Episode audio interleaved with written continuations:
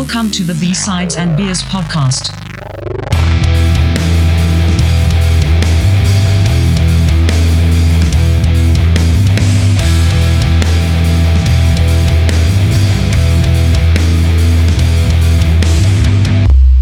Drie, twee, één, go. do what? Oh, let's do what? Oh, let's do what? Oh, let's do what? Oh, let's do with the disco fluid. Well, like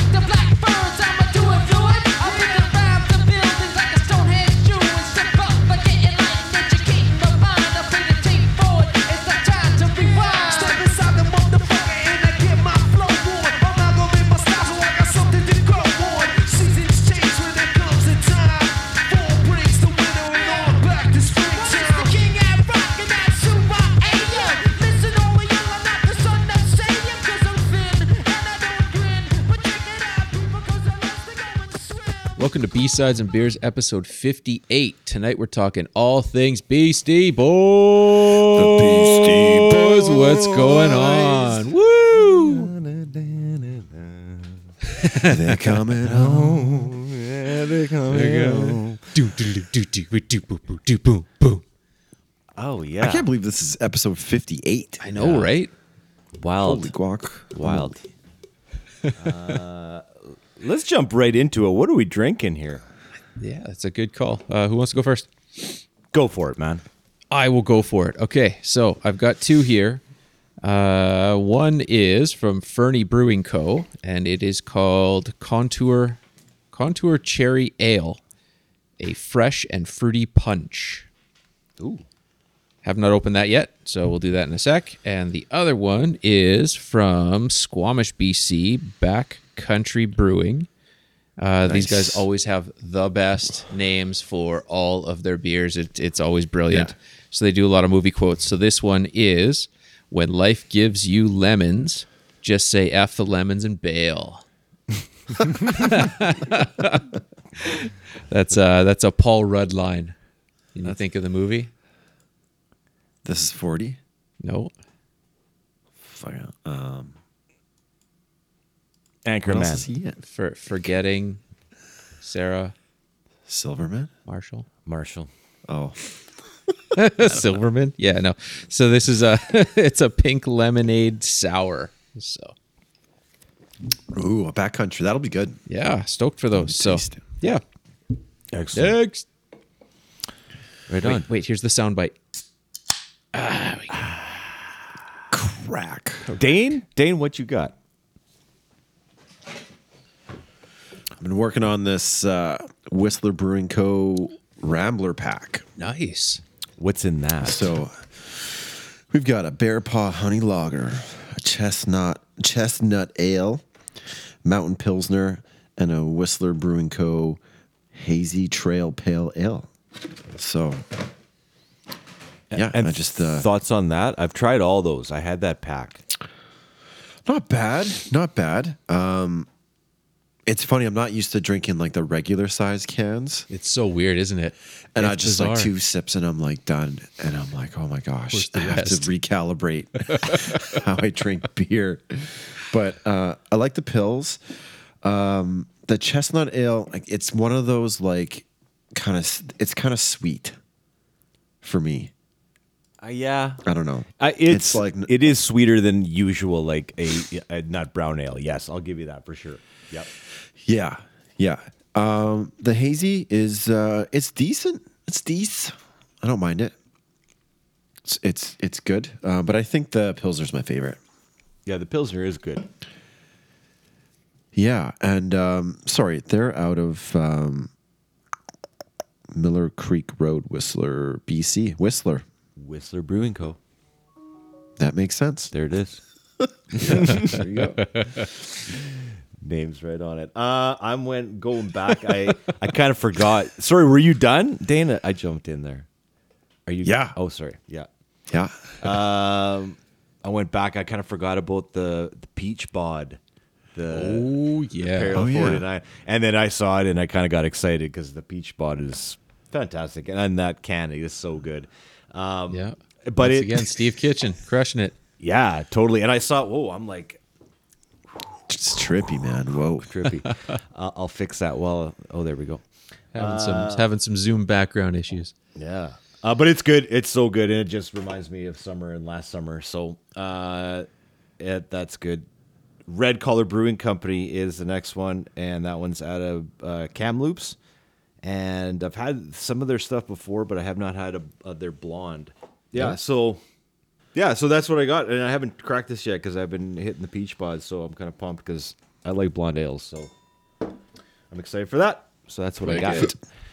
Yes. Beasties, beasties. Yes, please. Beastie it's Boys. Whose idea was this? I don't know. We've been talking about this off and on for over a year, I think, and yeah, pretty sure it was Flip. But Yeah. I'm glad we finally made it because damn, I'm beyond stoked for this one. So Yeah.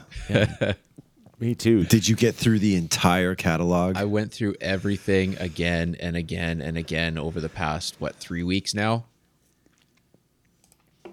Yeah, Yeah. and it's it, it's it's great because it we'll we'll talk about it a little later, but it brought me back to some other um, scratch DJ stuff that I was big into in the early 2000s. So Yeah. okay. yeah, Okay.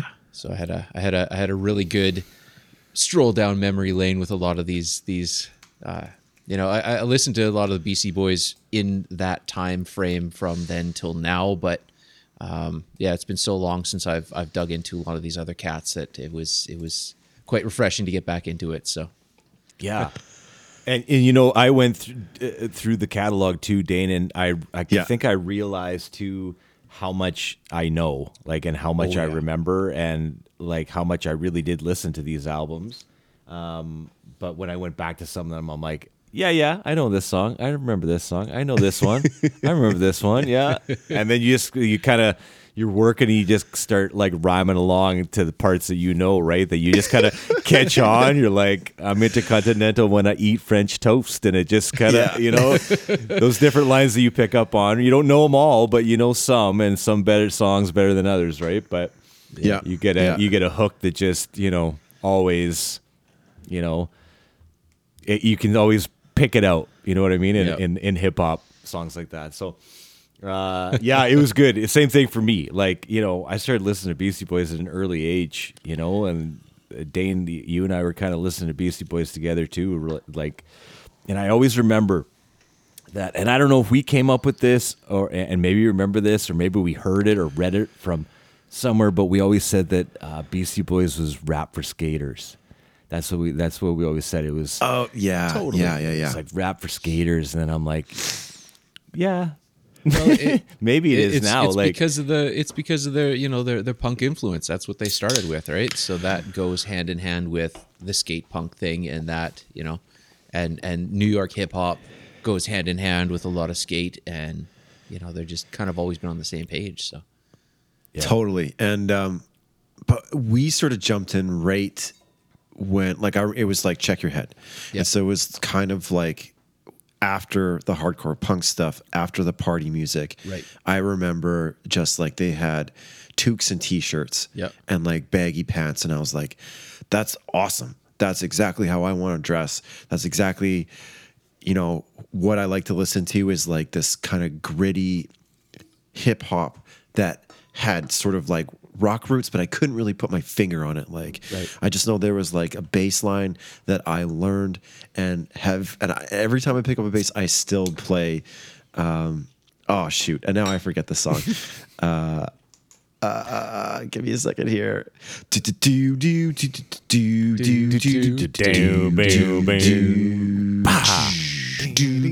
Gratitude. Yeah, yeah, that's it. Gratitude. I love that lick. Mm-hmm.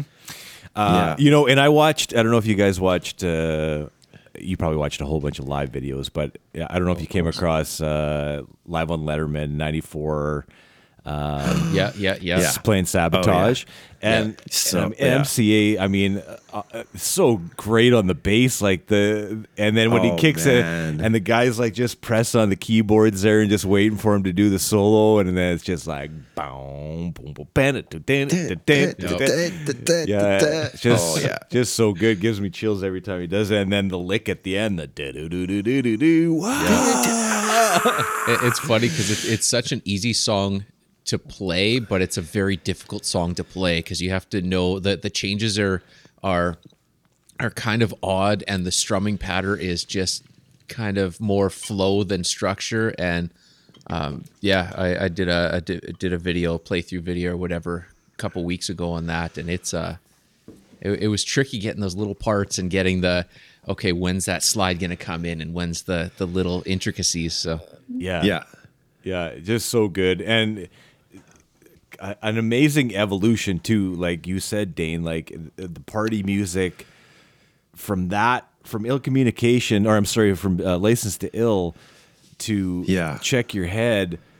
And then you know to go to ill communication. These are like a, a total evolution of this band from you know going from you know talking about girls all the way to now I, I want to you know don't show no disrespect to women you know it's got to be know, through you know it's, it's Yeah. totally different and now he's you know a Tibetan monk and it's a totally different ba- uh, band at this at this stage right Yeah, absolutely. And within three years, Paul's Boutique, there's elements of they've got. oh, sorry that Paul's sort of- boutique I, I I missed that Yeah. in, the, in the mix yes Yeah, yeah. sorry.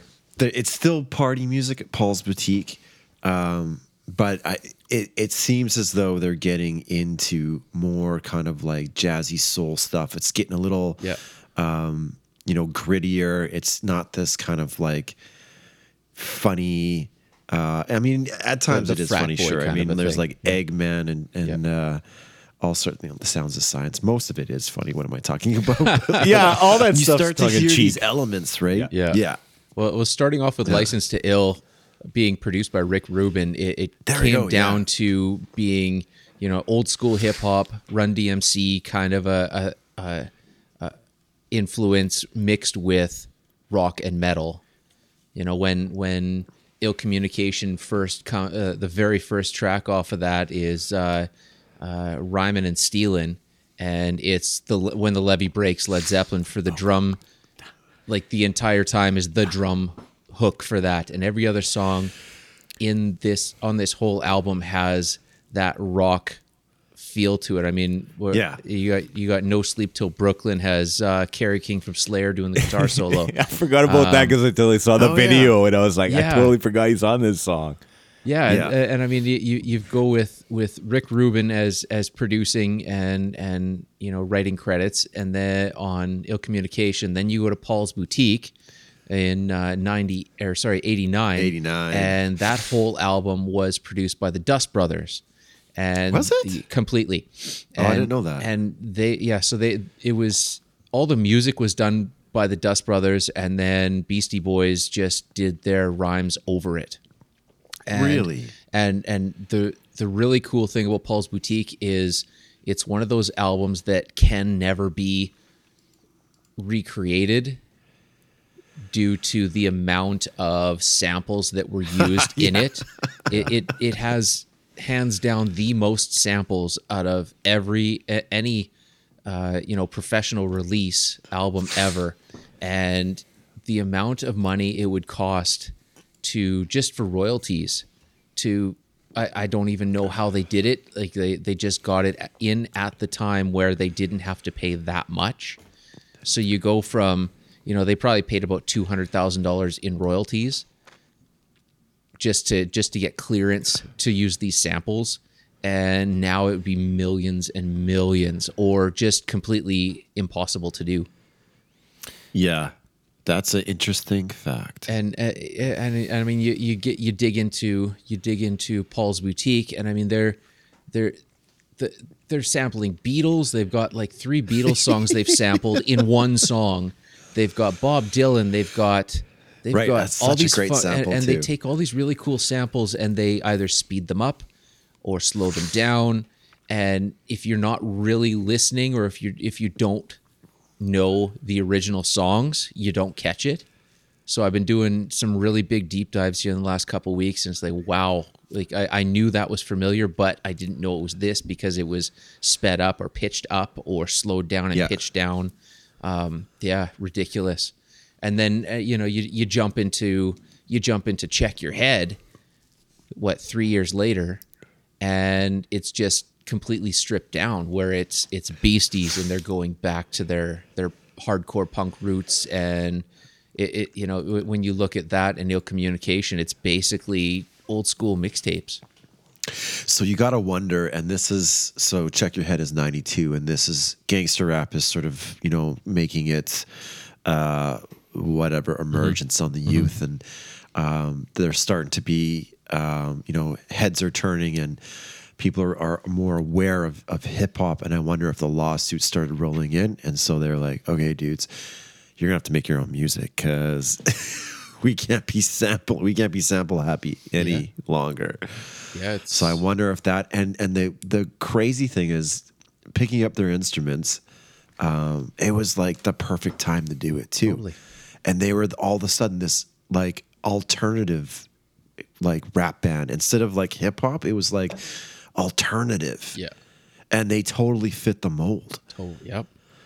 Yeah, because So they, they had the like- talent and they had the experience of, of doing that before too, right? And and that's the thing and like you can't do like you know w- like party music forever. You can't just like you know so they they reinvented themselves at the right time and they were able to do it. They had like they they had the ability to do it. Every step of the way too right? And I, I just kind of want to circle back to a couple things that you guys said because uh, there's some good points there. And uh, the first thing you were talking about gangster rap dane.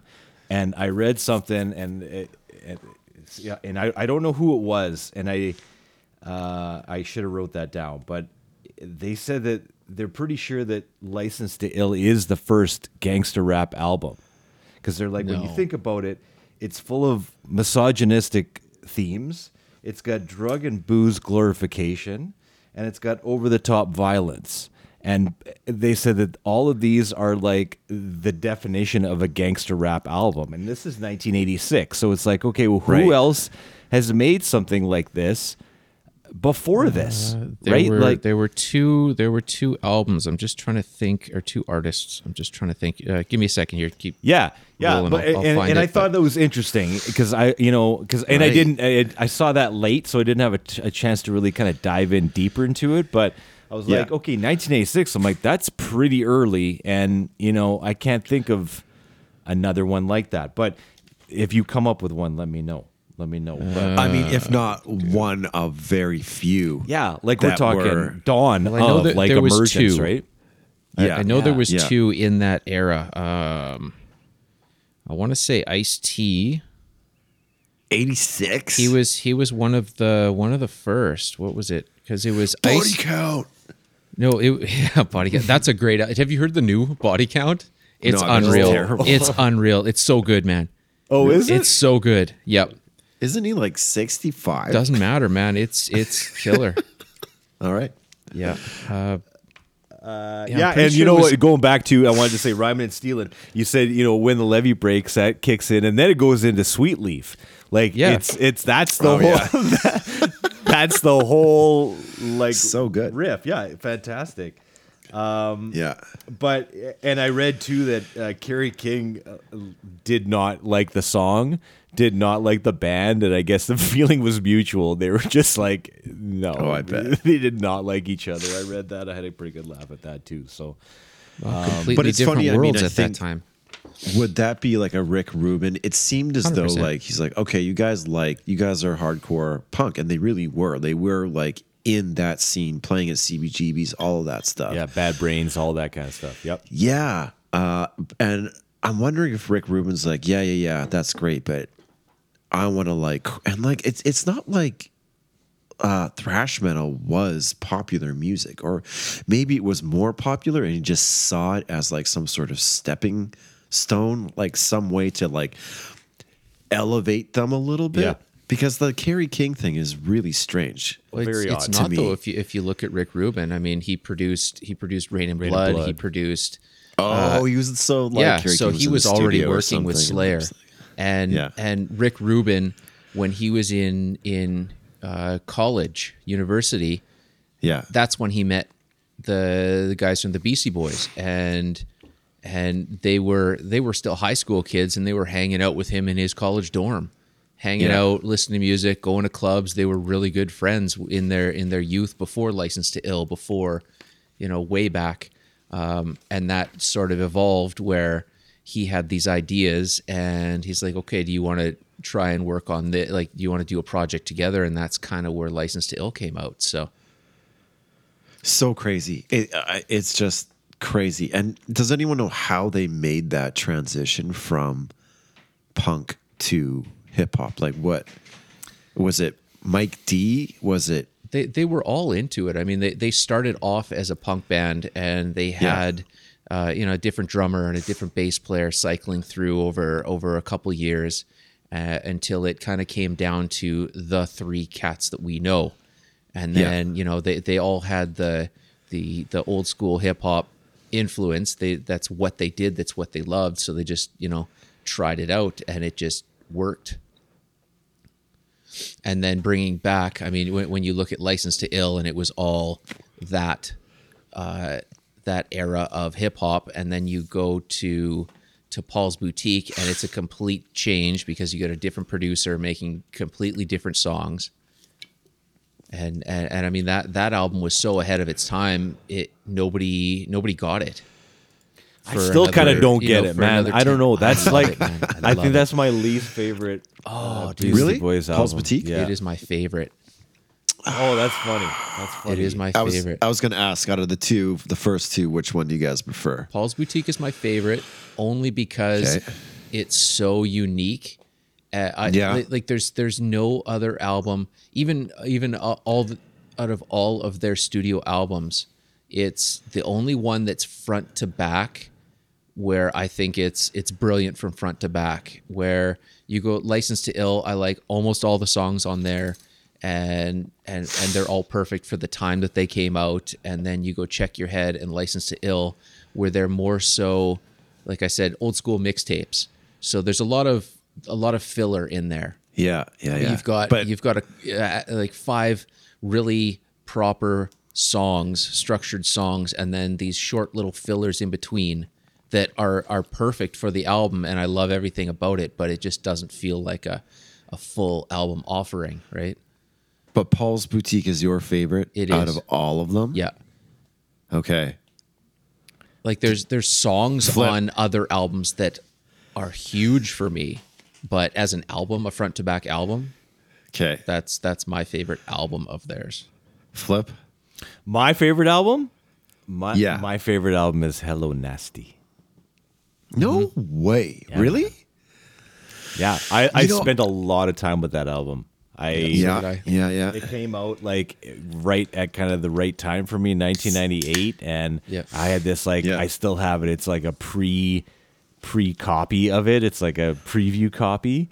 Nice. Uh, so I don't actually have a real copy of that album, but I spent a ton of time with that album, and I still love it to this day. It's I, I put it on again, and I was like, oh yeah, like this is this. It takes me back. It's good. Yeah. Yeah. Yeah. It's good. Uh, what's yours? You okay? We, we all got three separate ones. Um, well, just kind of like going back to, um, sorry, uh, going back to uh, Hello Nasty. I I remember I bought it when it first came out, and I bought it off the hype of Ill Communication, yeah. Yep. and it was good. It was different. It was more like they're embracing like technology Super and they're polished. getting more into sampling, but they're producing the samples themselves, obviously Yep. and uh, it was good. And then all of a sudden, I, f- I hated it. I couldn't listen to it ever again, and I hadn't really given it a listen up until last week. And I just like it, it's good the way that um, I, I so I've I've had pro issues with Beastie Boys lyrics. So there's like the misogynistic stuff, which is like super dated. But it's all a joke. That was the thing. Um, Yeah, It's so very it's a joke, whatever. But sometimes, like I don't know, I just for me, it's it's kind of a tough listen. Um, Hello Nasty, same thing. Some of the lyrics are just like uh, I know they're they're old school hip hop and whatnot, but like it's some of it's just like. Oh, that's that's a tough that's a tough one to you know, take seriously. Like, Yeah, and the, but uh, that is kind of this album. It feels Yeah. like it, this album is more tongue in cheek than the rest of them. I feel like this is like think- yeah, it's like when I got time, I know how to rhyme. Yeah. What? Come on. Yeah. It's just like okay, it's kind of poppy, but you know what? Like, ill communication was the soundtrack to my teenage years. That album was the Bible. It was like, it was always on in someone's truck or car. It was always on at a party. It was just like the lyrics to the um, the way that it it it took check your head and just like elevated it to a more mature and just like it was a a, a holistic i think it was like their peak 100% it was they just took every influence.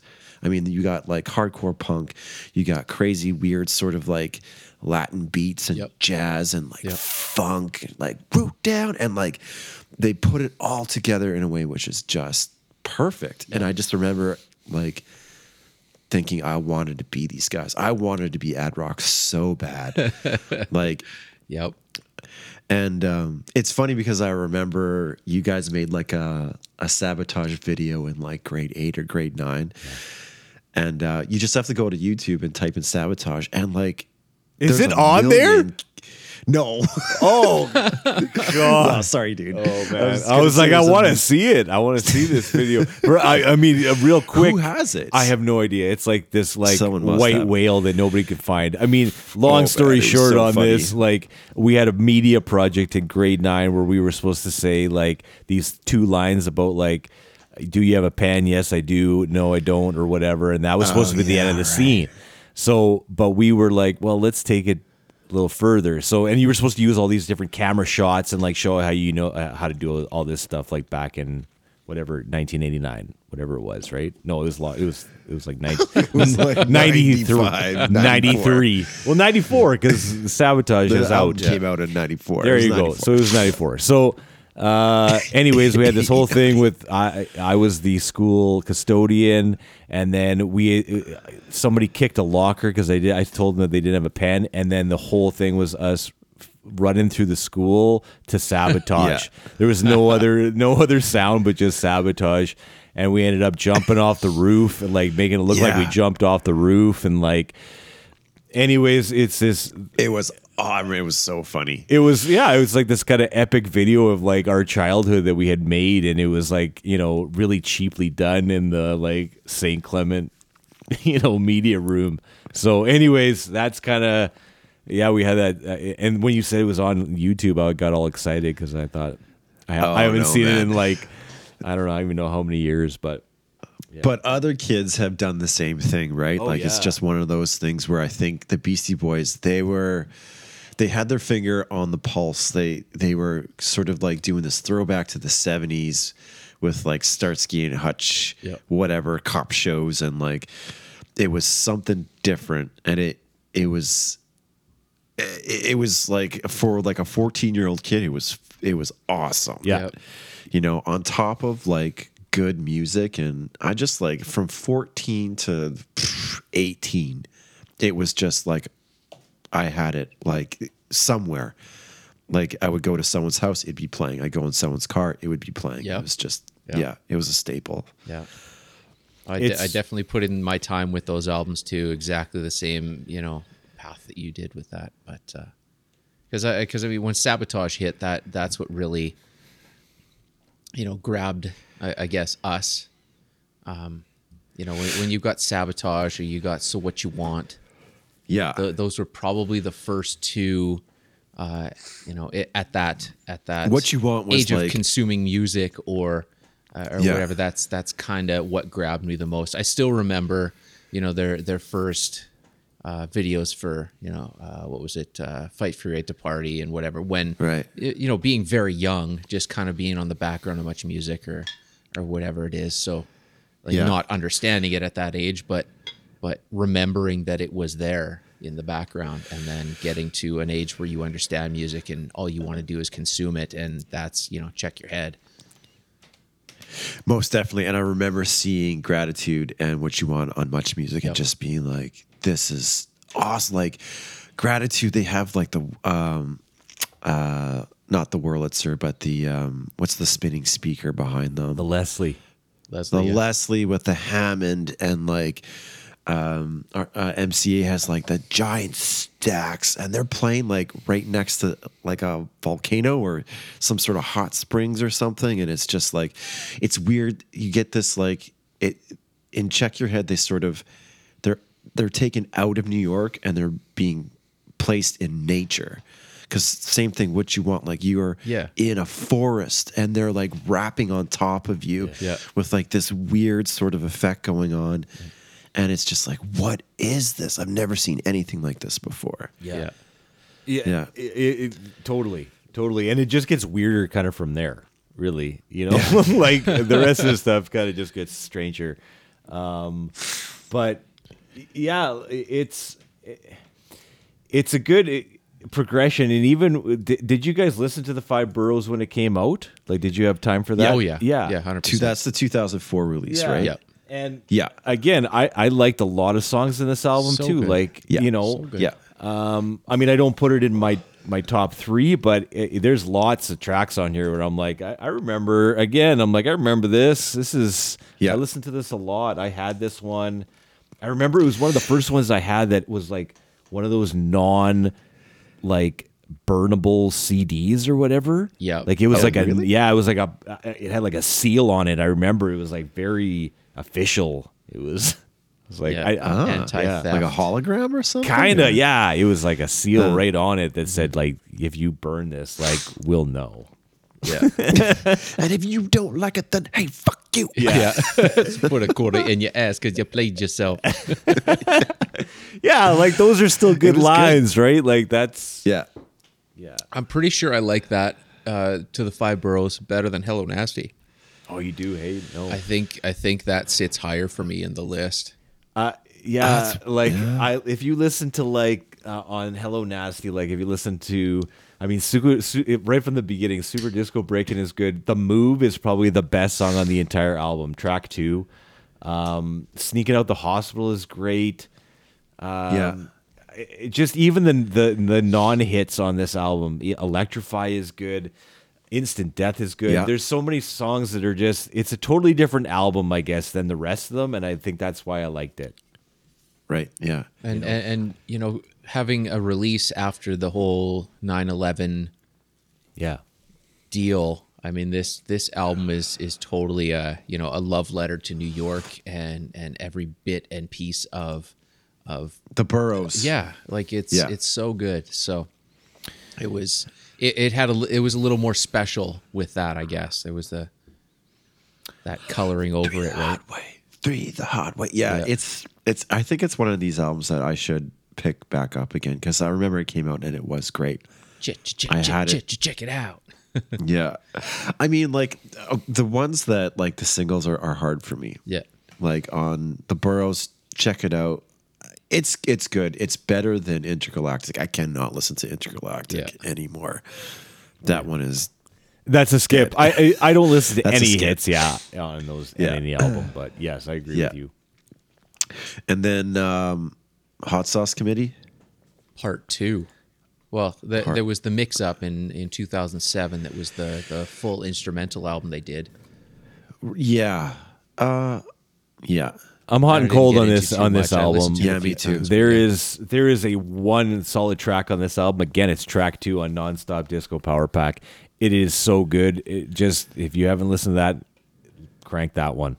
Yeah. Yeah, track two is, is it's real good. But yeah, I mean this is kind of uh you know it's the last one, and yeah, yeah. Is this a QR code on the cover? Kind of looks like it. I don't think it is, Oh. but it kind of looks like it. I didn't even think about that. It could have been. Try it with your phone. See if yeah, it takes you see somewhere. what happens.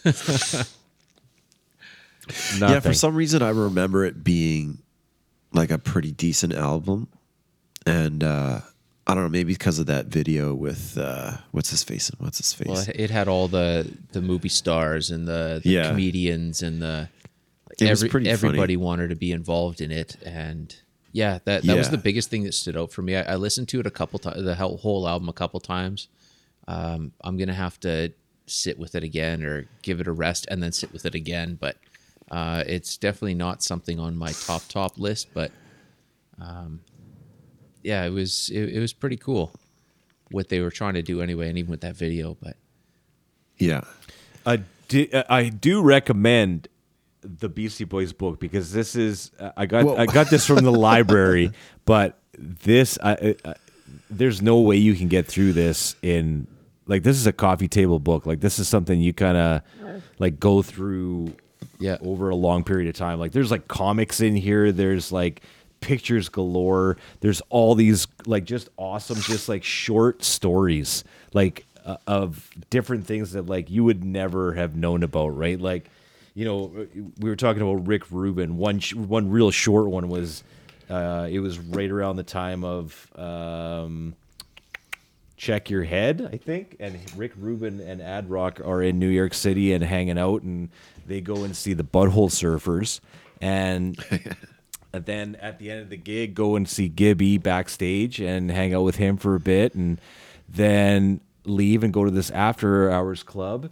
And uh, Ad Rock is walking down the street with Rick Rubin looks behind him, and there's a guy coming up behind him with like a gigantic like hunting knife. Oh wow, and all of a sudden he's like the, this car pulls up next to a red light and it's like a 1970s beat up buick riviera and uh, ad rock's like hey man he's like i think that's gibby and he's like yo hey yo and he's like hey man hop in and uh, he's like and that's how the butthole surfer saved my life that's so awesome. So it's just kind of like stuff like that. He was like, you know, one thing about Lollapalooza too. They were wanted to play. Uh, they got asked to play Lollapalooza, and uh, they found out that Nirvana was headlining, and they were they were like, yes, we're in. They all had all three of them had respect for Nirvana. They're like, this is fantastic.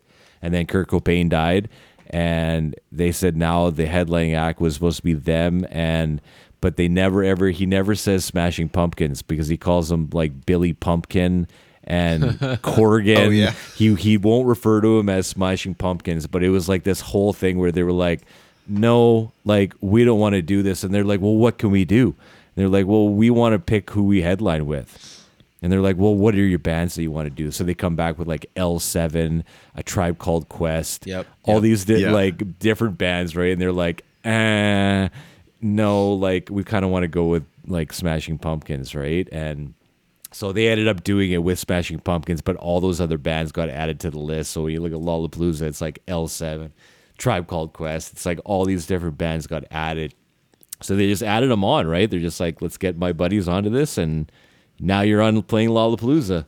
So yep. Oh, that's amazing. yeah. It's just oh, funny. It's just like kind of stream of consciousness stories that go along with the with the book too, right? It's just like, you know, and, and we gave a ride to the guy from the Verve during Lollapalooza, and he told my my sister's dad or something like that. So my no, my sister's dad, my sister that uh, he, he's a time traveler, and that was Lollapalooza. And then it's like the next page, right? Like it's just like it, it's it's good stuff. Like it's just and like I said, the pictures alone are uh, are worth it. Yeah, and it's really cool going back to their tour history. I mean, when you when I I, I want to buy that book, I've been wanting. It's been on my list for a while, and I just keep forgetting. But um, you know, going back to their first tour in '85, uh, you know, supporting Madonna. You know, so they, they go on the road with Oh, Madonna, and everybody in Madonna's audience hate them because they're Right, You know, they're yeah. they're crude Crazy. and rude and and not, you, not at all Yep. Yeah, and and I mean like they like proper what you would think hardcore, you know, people starting fights and throwing beer cans and they're just right in it and and just trying to survive and you know, it, it, every night they were like, well the the crowd hates us, so why are we here? And Madonna, you know, kept keeping them cuz she loved you know, she loved what they were doing. So but uh, it, Yeah. it was funny with that one because she initially wanted Run DMC, and they couldn't afford Run DMC for that tour, so they got Beastie Boys Oh, serious. because Run Run DMC was too big. But uh, it- and it was kind of cool too because they ended up touring with Run DMC on the next tour in '86. Uh, That's so bizarre. Hell- You've got Tour. this like party music whatever group, and then what album was Madonna supporting? Uh, Virgin, Like a virgin, yeah. Yeah, yeah. It was the the I Virgin guess, tour. I guess. I mean, That's a very odd What mix. Like it Well, doesn't. She she just wanted the Run DMC sound, and they were very similar on that album. I mean, it was. Uh, well, I mean, e- even with that album, I don't think it was released yet. No, it wasn't. Ill Communication wasn't out yet when they were on that tour. So they were doing songs, and they were uh, still Ill talking to Communication or- yeah, ill, ill communicate or uh, license to ill. So they License were they yeah. were out on tour with Madonna on the the the Virgin tour in '85, and you know they they were making phone calls back to Rick Rubin. It's like where you know where's our album? Where you know we don't have an album here. It's still being mixed and mastered, and at the same time Rick's working on like four other projects for for all these other bands and you know they they get off the road with with Madonna and then they finally release the album and then okay now they're supporting Run DMC and then um, you know go to 87 license to ill tour they're open uh, they're supporting Public Enemy. Right. and, and on and on. Uh, what what's the other one? They, they did another tour there in 87 with Run DMC and then they had to shut it down because they were just exhausted and sick of each other and and for the most part they they basically almost broke up after that. They were just done. That's why they took a couple year break between that and uh, check your head no because they had paul's boutique in there yeah so there's a break between that and paul's boutique so Yeah, they worked every like four to five years. yeah pretty close Which is 86 89 2000 or 92 94 98 yeah yeah, yeah. They had like a a good like breathing room. Mm-hmm. They had some like uh you know space between their albums, which is also a really nice idea. If if you're able to do that, if you're able to be a band that is going to like stand the test of time, right you sort of like you know um you don't oversaturate no pe- you know the the radio with with uh you know a bunch of stuff but it almost seemed as though that was sort of happening towards the end Right. The- I don't there was huge space in between. I mean, you go from '98 to 2004 to 2007, but it was it was Right, yeah, yeah. everything after ill communication was like they they put out an album at the perfect time where where you're like you, you, you're there's a couple years in between you're like you kind of forget about beastie boys for a bit and you're doing other stuff. And then as soon as you start Yeah, thinking of hey i wonder it's been a long time since i've heard a beastie, beastie boys album. What did they do? And then wham they put out another one. And then it happens again you know hello nasty comes out and then you drift away and you do some other stuff. And then wham in 2004 they come out with another one at the perfect time just as people are thinking hey what's happened to the beastie boys? I haven't seen them in a long time. And it, it- that's that's kind of the end of their career where as soon as you start kind of forgetting about them they hit it at the perfect time so Well, and you know what? Another good release for me was, and maybe this is like the uh, the version of what we do now, and go back to these albums, listen to them all over again. But when I listened, I I, I grabbed uh, that Sounds of Science, the compilation. oh nine. this okay yeah In- i wanted to yeah, in '99. You guys remember that one, right? Yeah. So Yeah. like. Yeah. you know, and then I, I kind of I bought that because I mean I wanted um, Alive. I love Alive. Uh, Yeah. I love yeah that song so good Um, and you know i was like oh yeah okay cool like i kind of forgot about these other songs and i didn't have them on there and then it kind of got me back into it again right so that was Yeah. that was 99 so then it, i kind of forgot so it was like like you said mike too like it kind of you know hello nasty and then they come out with the anthology and you're like oh yeah like and there's Yeah. these songs too right yeah, yeah yeah i had a lot of did you guys listen too. to uh aglio e olio no i didn't put any No? time on that one Um, not bad it's all like so they did a whole bunch of like hardcore stuff for ill communication and this was the stuff that didn't make it Oh yeah, yeah, yeah. They that had, was that was the stuff they were doing with the previous band before they changed their name, wasn't it? I think so. Or I mean, like they definitely had roots in like hardcore punk, but I The think young they Aborigines then- time. Yeah, but no, this was stuff that they had recorded for ill communication because there's like Heart Attack Man and what else? There's there's like two sort of like punk rock songs on ill communication, but they had recorded like out ten or twenty other yeah ones. like beat size outtakes kind of thing Yeah. yeah, yeah, yeah. And so that's what this album is, and it's not bad. Like it's, um, there's eight songs. I think it's like a ten minute uh, EP. Oh, Like, it's short. about Yeah, I see that. Sounds about right. It's super short. Hardcore, two two one minute songs. Yeah, exactly. Which makes it like a, an interesting listen. Yeah. Like I, I'll probably listen to it again. I was unaware this album existed, but I have heard a couple of these songs before, and I wasn't sure where I heard them Yeah. from. And I think it might have been from the anthology. Probably, yeah.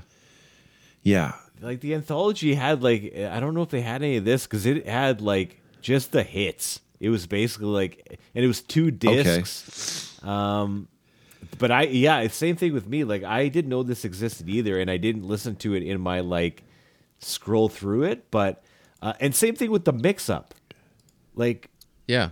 right. when yeah. did this album happen? Two thousand and seven. I, I don't. 2007. I remember them dropping it, and I listened to it a few times. I, I wasn't in the the headspace to to completely. Um, it could have been so much better.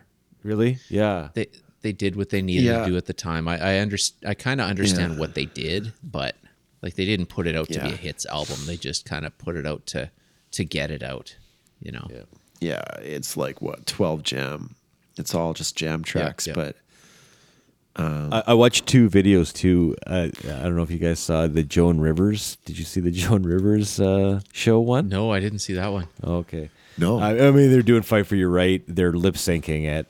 Yeah. Uh, and they're just acting like absolute idiots. And Yeah. they ended up giving Joan Rivers uh, some kind of book on like extended orgasms or something like that. and like, you know, it, but I mean, she handles it pretty well. And then the other one I was watching was American Bandstand with Dick Clark. And oh, it's just like you know so family friendly. He's like sitting in the audience. It's like america's funniest home videos right? Like just like and Yeah. now like the beastie boys and you know obviously you know you know what you're gonna get right? So you know it just it just doesn't fit with that whole that whole thing. But just some good going back to some of those videos and you know even the you know the i shot that you know concert Yeah, video so too good. right what a brilliant idea right just to give everybody you know these people you know camcorders and you shoot it and we'll compile all the footage right together Yeah. like oh, what's that? You haven't seen that, dude? I don't think yeah, so. so. they gave camcorders to a bunch of people in different spots of the arena that they were playing, and everybody recorded from where they were sitting or standing or whatever. And at the end, way. they bring the camcorders back and they made the music video out of all bits and pieces of what everyone recorded. the whole concert the whole concert dvd is Yeah. oh, whoa! What's the name of that? I think it's uh, called- Awesome. I fucking shot that. 2006. oh, awesome! Yeah, it's so good, wanna dude. watch it's so good. it's Oh, really cool man. i don't know if it's on youtube or not but i've seen it a couple times and it's it's good Yeah. Yeah, but yeah, and you know, I went back to that uh, Horatio Hornblower, uh, you know, taking over the MTV Yep. uh, yep. Music Awards, right? When uh, REM, when they lost for Sabotage Video, and REM, Everybody Hurts won, and Oh, so Michael yeah. Michael Stipes walking on stage there, and His then quote unquote uncle. M- yeah, MCA comes on dressed as Horatio Hornblower, and he's Yeah. like. Oh yeah. Oh, I've been waiting, you know, my whole life for Spike Jonze to win this award, and he didn't. he didn't win it. Now this Yeah, happened, right. and I, Yeah. I came up with all the ideas for Star Wars, and and that's when he got hauled off. And then Michael Stipe's like, I think that was Cyndi Lauper. Like, but it was just MCA's good going Uncle, back to or it was yeah. Yeah, yeah. I mean, they, in that book too, they talk a lot about Yauch and like just his like his whole presence and like Yeah. what he was about, and it seems like it, like a really cool guy. Like um, yeah. you know, aside from different things, but like you know, obviously they they talk pretty highly about him in the book and just talk more about him than anybody else, kind of thing. So, um, you know, and that was one that kind of like hit me. You know, like you think Yeah. about like some of these deaths that you've had in music that you know. Some are like, oh, that's too bad, or like, oh, I saw that coming, or you know, well, that was borrowed time. But it, there's a few of them where you're just like, damn, Wow. like yeah. It's you like, know- oh, cancer. Awesome. Now what? Yeah. yeah. I just I put that. sorry, Dan, go ahead.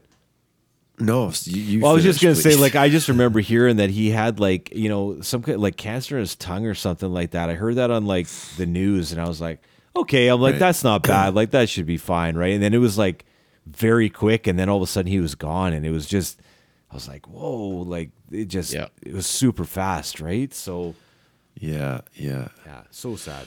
Uh, I remember him. They were doing like a couple of live shows, and um, they had a, a guy that would like support, like not support him, but like rap for Yeah. him when he got tired. And it was like, oh man, yeah. I put that right up there with Gord Downie. Mm-hmm. Oh yeah. I mean, it's just like you go until you cannot go anymore, and it just proves how much love he had for his art and Yeah.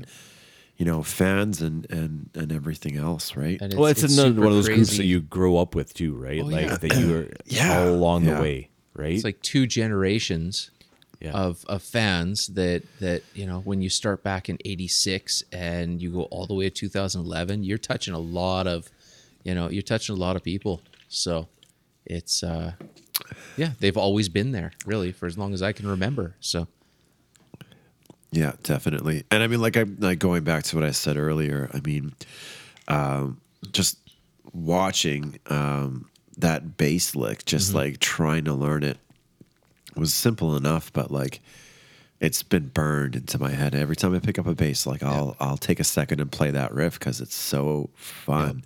It's so funky. Yeah. it, it totally. Um, yeah. And you know, I, I also think of Sabrosa off of that album, and that was like kind of one of my Oh, yeah. my first like kind of introductions to like even the wah wah pedal on like a song, and I was just like, whoa, like this is awesome, right? It was just Right? so like funky and it, it, like nothing I had really ever heard before, you know? Yeah. And I, I just I think we just need to spend a little bit of time on on check your head because it, you know going from this sort of like surface level kind of you know I mean they they had to get noticed somehow and and that's th- those were the first two albums but this one it seemed incredibly genuine and that's what I oh, remember as a kid like seeing that and it was something which was inspirational and couldn't really put my finger on what it was. Like it, it wasn't rap, which you know, the other rap artists like during that time. I don't even know. Ninety two, I guess it was like N.W.A. and like oh you got House of Pain you've got Jump Around that came out around House- that time right. you've got Cypress Hill that came out well their their first well sorry their second album came out just after that the uh, Black Sunday but they already had their first album out so that Yeah, was that you know that was catching traction so and you had like um you had the the sort of like uh cross pollination right like you had uh anthrax and and uh, Enemy. nwa like one of the And best you had Aerosmith and uh, Run DMC, and then you had what we talked about before the the Judgment a Judgment Night soundtrack. It was all like Right, right, right. there. So and and maybe that was a, a better example of like bands that could do it, like rather than a cross pollination of two bands coming Mm-hmm. together and, and making something interesting. Like for me, Check Your Head was like, holy shit, they can do this too. Yep. Like I was I was familiar with like Fight for Your Right and all that stuff, but like I was like, oh my god, like they're all playing instruments. Yeah. What? A- And I remember I saw the first time I saw them do that too. The same thing. I was just Yeah. like, they do this too. Like this is, Yeah. you know. And it was funny because I showed my girls uh, that Letterman one, right? And then I showed them Yeah. another Letterman one where they were not on the instruments; they were all just, and Mixmaster Mike was behind there, right? And she's like, "Oh, who are?" Yeah. The, and it was they were older, right? And she's like, "We're are Right. these the same? Is this the same band? Like, is this the same group?" And I'm like. Yeah, yeah, the same guys, Yeah. same guys, right? And then she's like, "Well, they do that too," and I'm like, "Yeah, they do that too." Like, Yeah. Yep.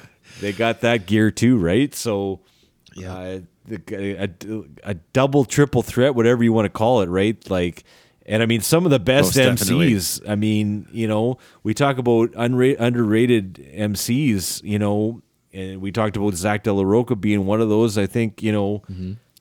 When you watch them live, and when you watch them and they're tight, When they're tight, yeah, yes. it's just like whoa, Oh, it just like, flows like, yeah. and you're just like, yeah, Yeah. you know, and they can just feed off of each other. It's it's impressive, you know, but um, I don't know. You know, that's a subjective list, obviously. Yeah, they they definitely have that stamp of approval of a you know a musician who is able to express themselves through like different you know mediums, whatever. Like, there's definitely like a, a tip of the hat towards th- that sort of thing. If you're able to like pick up an instrument or freestyle or produce or or whatever, like they did it all. And like um i just i and and and on top of that like live shows just making the the hair on your arms stand up what album were they supporting when it was like the round stage? I think it was either check your head or ill communication It was in the round. and yeah. I just remember that being the most insane, amazing thing I've ever seen. And that's when they're tight. Yeah. It's like the crowd is all ar- they're the stage is in the middle of whatever stadium, like Yeah. you know, and uh it's insane. And they're just walking around this circle. And I think like Dane Cook stole that. yeah, and everybody else after that. anyway. I, I don't Right? think he stole that. I just think he got so popular that that's how it had to be. When, Yeah. when you're selling Yeah. that many tickets, that's how you change it. Is you have the round. Otherwise, you're wasting Yeah. seats. But and and what of what a crazy way to like put on a show especially like a show that is like rap funk Yeah.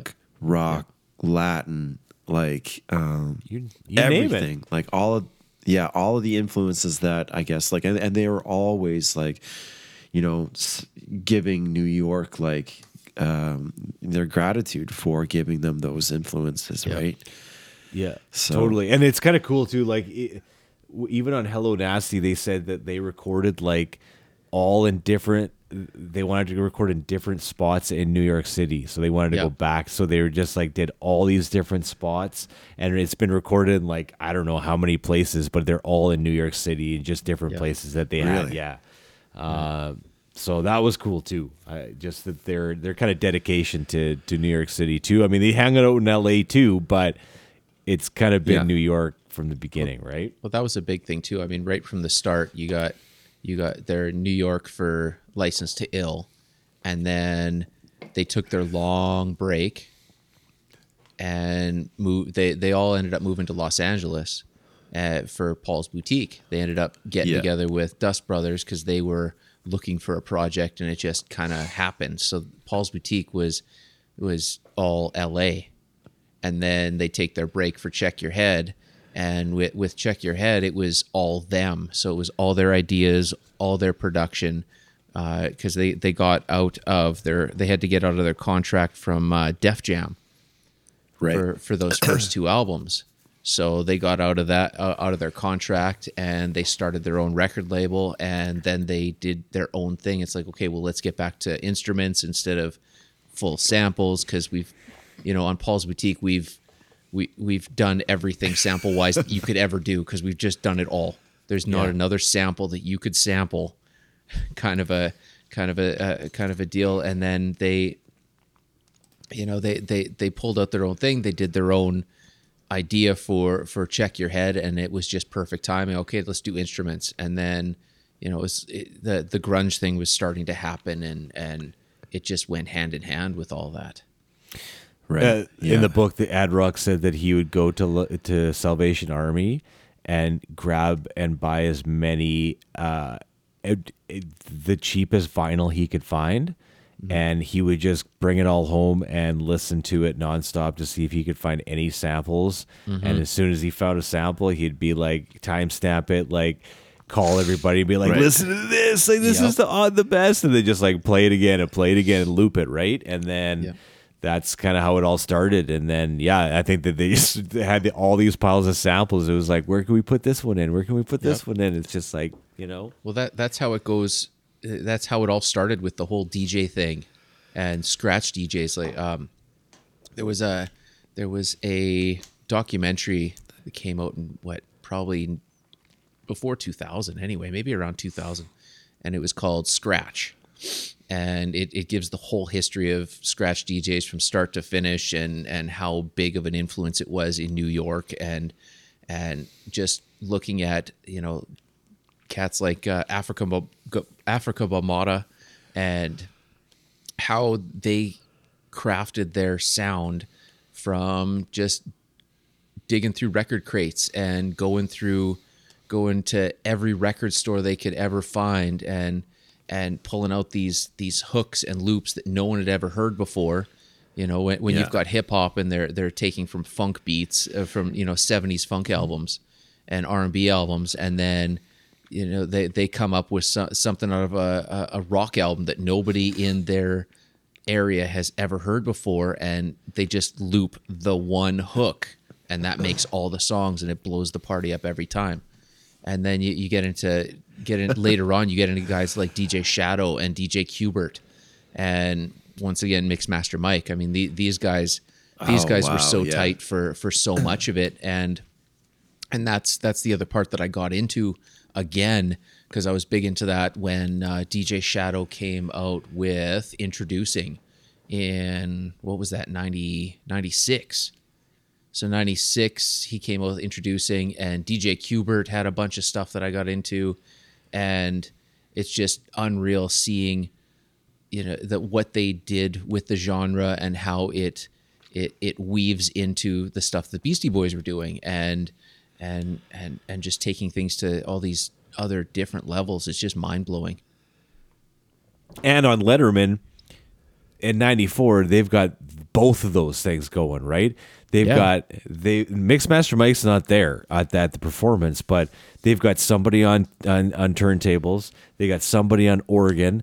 What, they've do you got remember what year that was? '94. 94, So that would have yeah. Been. That would have probably been DJ Hurricane. Yeah, that would have been DJ Yeah, Hurricane. exactly. And he he Yeah. was with them for and he bounced. Yeah, well, he he couldn't make enough money with them. That was the thing. I mean, he Yeah. was on. Yeah. He, you know, the only time that he worked, like he was, he had to work with them, and you know, he, they would drop an album and then they wouldn't do anything for a while, so he'd have to wait. So it got to the point where he had to just kind of quit. But from '87 to what was it, '98? It was DJ Hurricane, and then Mixmaster Mike came in in '98, '99. So. Yeah. Yeah. Yeah. Exactly. Yeah, no, it's and and he, he he brought his his wah wah on the turntable. Yeah. Remember that? Yeah, I love that. Um, what album is that? That when was he's calling Hello them, he's Nasty. like, "Yo, yeah, yo, I want to work with Yeah. you. Uh, I got this thing. It's called the. Uh, It's Hello Nasty. EF season one DJ. Isn't that the one? Yeah, yeah. Hey yo, Ad- hey, yo, Yeah. Adam. Mix Master Mike, what you got to say? yeah. I'm just looking at the um, because uh, Mike, you mentioned that they had their their own record label, Grand. Royal. I'm just looking at the artists that were on that label. Mm-hmm. There's a lot. I mean, no wonder they went under. Um, there's a lot of people here that I have never heard of before. Uh, but some of them that um, are interesting. Okay, so Atari Teenage Riot, heard of? Yeah, they got Can't big-ish. really put a tune in my head. At the They drive-in, got pretty big. Yep. yeah, uh, I was had a some fan. cool stuff. Yeah. Bran Van They 3000. had Oh, some big man, hits. Yeah. Uh, DJ Hurricane. Yeah. makes sense. Sean Lennon. Yeah, it's John Lennon's son. Yeah. That they, they a Yeah. bunch of that Hello Nasty stuff. They couldn't find recording space, and Sean Lennon's the guy who hooked them up with that. And uh, Sweet. yeah, in New York City. And there was a bunch of things that they that Ad Rock said that he was it had it was full of gear too. This like this the space, and he's like Yeah. some of the some of the gear. It had like a uh, what do you call those things? Uh, you guys know, probably know what it was like the. It was like a label, like those old school label makers, where you had to like turn the dial and like kind of click Yep. it out, and like Yep. it, Oh, and in Boston. yeah, like guys it, and it just Yeah, it- label like he's like it is. John Lennon is like embossed in Boston in all these like way. on the guitar. It's just like John Lennon. That's awesome. Thanks, Sean. Yeah, thanks. thank thanks you. for this. It's funny because on Gratitude, um, they show some of their equipment. It says Pink Floyd. Hmm. Uh, yeah, just sort of like it looks super old and it says Pink Floyd on the side. So Very cool. Yeah. they're into other people's gear, I guess. Whatever was in the Um, studio. Money Mark, obviously. Yep. And let's see, is there anyone else? I that's all I recognize here, but Interesting. Yeah. yeah. Not not as Anyway. viable. I mean, it was a good idea, I think, to start, but Yeah. And they put out like a magazine or something. Yeah. And It just yeah There was just too much going on. So yeah.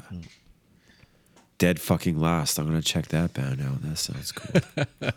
a couple uh, points here, just random ones that didn't. Yeah. I had written down here that didn't. random points. Random. If you're still random. if you're still We'll, with we'll us have to in- have this a new hour. section. Yeah, Yeah. We'll, we'll have this a new uh, a, a new uh, what do they call that? segment. A segment. Yeah, Yeah. the new segment, random points that didn't make Random, the cut. random Uh, shit. I, well, I didn't know that Beastie was a acronym. Did you guys know that? Oh, I thought it was just like a gross little that it was, animal. no. No. Okay, so I found I found this out. I didn't know.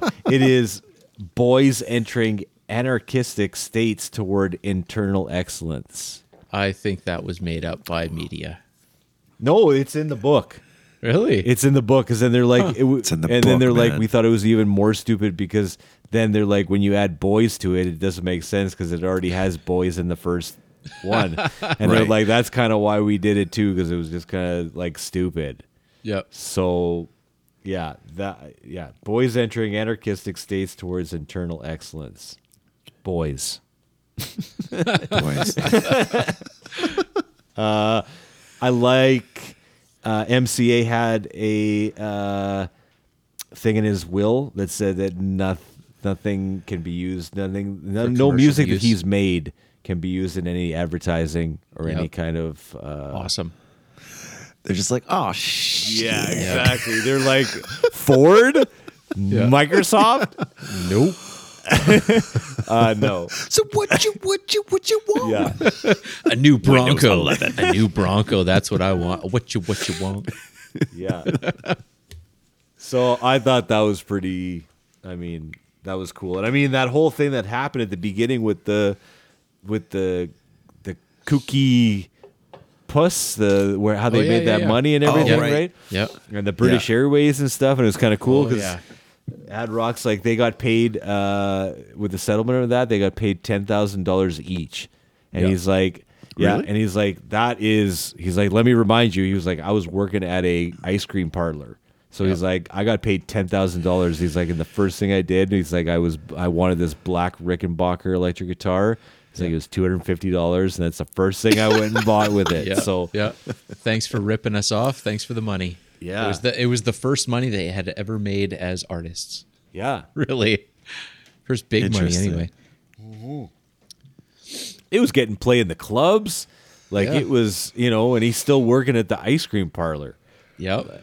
you know, like that's that's insane. Um, and I think, well, yeah, I like the the the one thing about uh, the sabotage video. Uh, they were supposed to. Spike Jonze told them that like months before that they were supposed to grow facial hair for the video. and when they showed up, nobody had couldn't. facial hair. They said Ad Rock and Yauch said they forgot, and Mike D said he couldn't grow any. So It's I was like- impossible. yeah, but then I mean, But I mean, it's so much. yeah, better. it's the I mean, fake. it's the so fake much facial better. hair is what makes that whole, the whole look, the whole vibe of the whole thing. Well, they, Totally. they nearly weren't even Yeah. going to release that album. serendipity, or man. release Yeah. that that music video and you know it was they they thought the record company thought that it was too cheesy to release and that's what made it brilliant Yeah, the cheese factor Totally. yeah it just worked. Just Yep. worked. Uh, last point, going back to ill communication, the cover of ill communication. Yep. Uh, is this picture from like 1964 by this guy Bruce Davidson? Apparently he's he's big. I don't know him, but Yeah. uh, he said uh, they wanted to use the, the picture and he said I don't I got to hear the music first. So they sent him a mu- a mixtape uh, of some of the music and he said quote I couldn't make heads or tails of it. it sounded like a secret language. He said the mu- he said, so I sent back the music is great. You can use the picture. that's awesome Oh man, and I just yeah, what a great album cover. iconic Yeah. man I Yeah, got that. I, I totally. got a T-shirt of that still that I still So wear to this good. date. Do you really? Yeah, Whoa. yeah, classic. So, Oh, a couple shirts I wish I would have kept. I had Core. oh yeah, Yeah. I remember yeah that you were shirt. Stone saying Temple that, that Pilots was the one core. you wore Ice. to till it was just like Threads, see through. yeah. oh yeah, It- I've got Uh, I've got a Waste and Tragedy shirt, which I like cut the sleeves off and like painted a room in. Apparently, like there's paint all What's over on? Is it the guy? Is it the like the guy in the cover? Uh, well, it's this little small, it's like the Smalls logo Oh, at, the, bottom, of the Oh, shirt, okay. and in the back it's like crows and shit. Oh yeah. Yeah, and then I have a Ramones shirt from the Waste and Trage- Tragedy tour. No, sorry, Ramones from El Loco. Oh fuck, these beers are hitting me. um, Loco Live Live. from Loco Live. Yeah. But I got all those still, man. They're still in my duffel bag, like out in the garage. I've got, Oh, yeah, really? I got all of them. Oh man, I remember Kev had Badmotorfinger. Yeah. Um, yeah, I'm sure Rob had like some kind of Pearl Jam shirt. Like that's like those were our He had uh, back in, like, junior Siamese high. Dream. He had uh, Smashing Oh, Pumpkins. yeah, right. There Yeah, you go, Billy Pumpkin. Yep, Billy, Billy Pumpkin. Yeah, yeah. That's the end of my random thought thoughts and random Smashing Corrigan. yeah, that's Yeah, it. no, the, the the only last little things I had on my list here was going back to Dust Brothers and Paul's Boutique being my favorite Beasties album. Um, just so, some of the albums that that Dust Brothers had produced, and Paul's Boutique was never my first choice, but going back and doing multiple listens and breaking them down and just being a just you know being a, a music snob about it, I guess it, it came down to that. Um, but Fair enough. I, I completely agree with you with with check your head and no communication being mind blowing and life changing and and that. But uh, like at the time and even till now, but uh, just just going back with Dust Brothers, I mean he they uh, they did uh, Beck's Odelay. right. Yeah, in, that makes in sense. 1996. Uh, I don't know if you remember the. Listened to that the other day, actually. It's it's still a good album, man. Great album, It's still a really good album. yeah. Uh, and then I don't know if you remember in 1997 the Spawn soundtrack, the Oh, yeah. uh, Todd McFarlane movie Spawn. He uh, he produced. Uh, I, I don't think he did, or I don't think they did all of the songs, but I know they did uh, Korn's "Kick the PA," and that was a killer. Uh, they did the I entire. think I had that. Album. it's so good, man. It's it's a really Yeah. really good offering. Did they did they work with the Stones too? They did. They did a little bit with the Stones. Uh, I don't recall which that was, but I, I do remember reading that. Yeah. Like Bridges to Babylon, like uh, that kind of Maybe- era. Like Yeah. Yeah. Yeah. Huh. Yeah. Uh, uh, what else? Uh, Fight Club soundtrack, 1999. yeah, yeah. They did the entire Fight Club soundtrack, and that is Did they? That is a top five movie for me. So that was one of those Sure. soundtracks that I listened to more than I probably ever should have. And then the and then the other funny thing that that stood out for me was um, Dust Brothers produced Hanson's MMMBop apparently. No shit. so I had a good laugh on that one, but ma- it probably made them a hundred million dollars. So Oh hell yeah, those guys were huge.